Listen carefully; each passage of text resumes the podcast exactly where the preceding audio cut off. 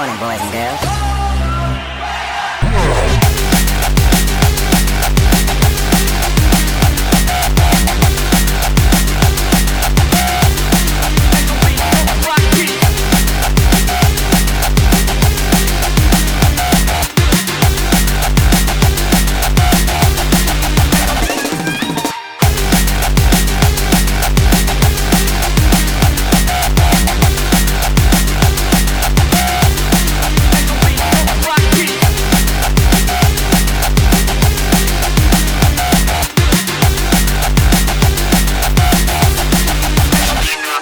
We'll be right back.